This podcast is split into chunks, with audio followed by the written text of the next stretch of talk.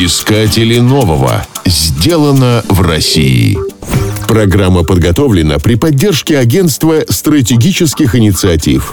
Национальный стандарт цифровых двойников изделий. В парижском предместье Севр находится Международное бюро мер и весов. Там хранится святая святых, эталон килограмма. Все остальные килограммы в мире должны соответствовать ему с абсолютной точностью. Почему?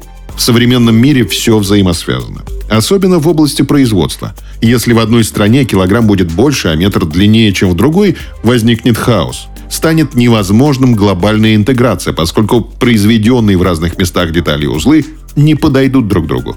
Именно поэтому в мире существует международная система стандартов. Стандарты распространяются не только на меры и веса, но и на методы и технологии – во времена кустарного производства все было проще. Каждый гончар ваял горшки по-своему. И никому до этого не было дела.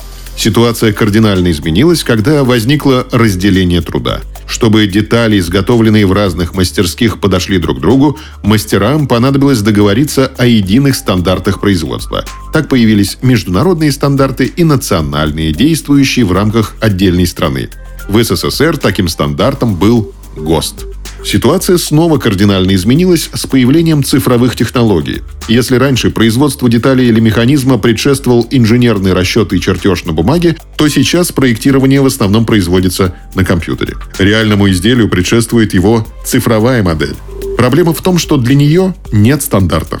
Точнее, не было. С января 2022 года в России начал действовать национальный стандарт цифровых двойников изделий. Его разработали специалисты Центра «Новые производственные технологии» Петербургского политехнического университета. Автором проекта является проректор по цифровой трансформации университета Алексей Боровков.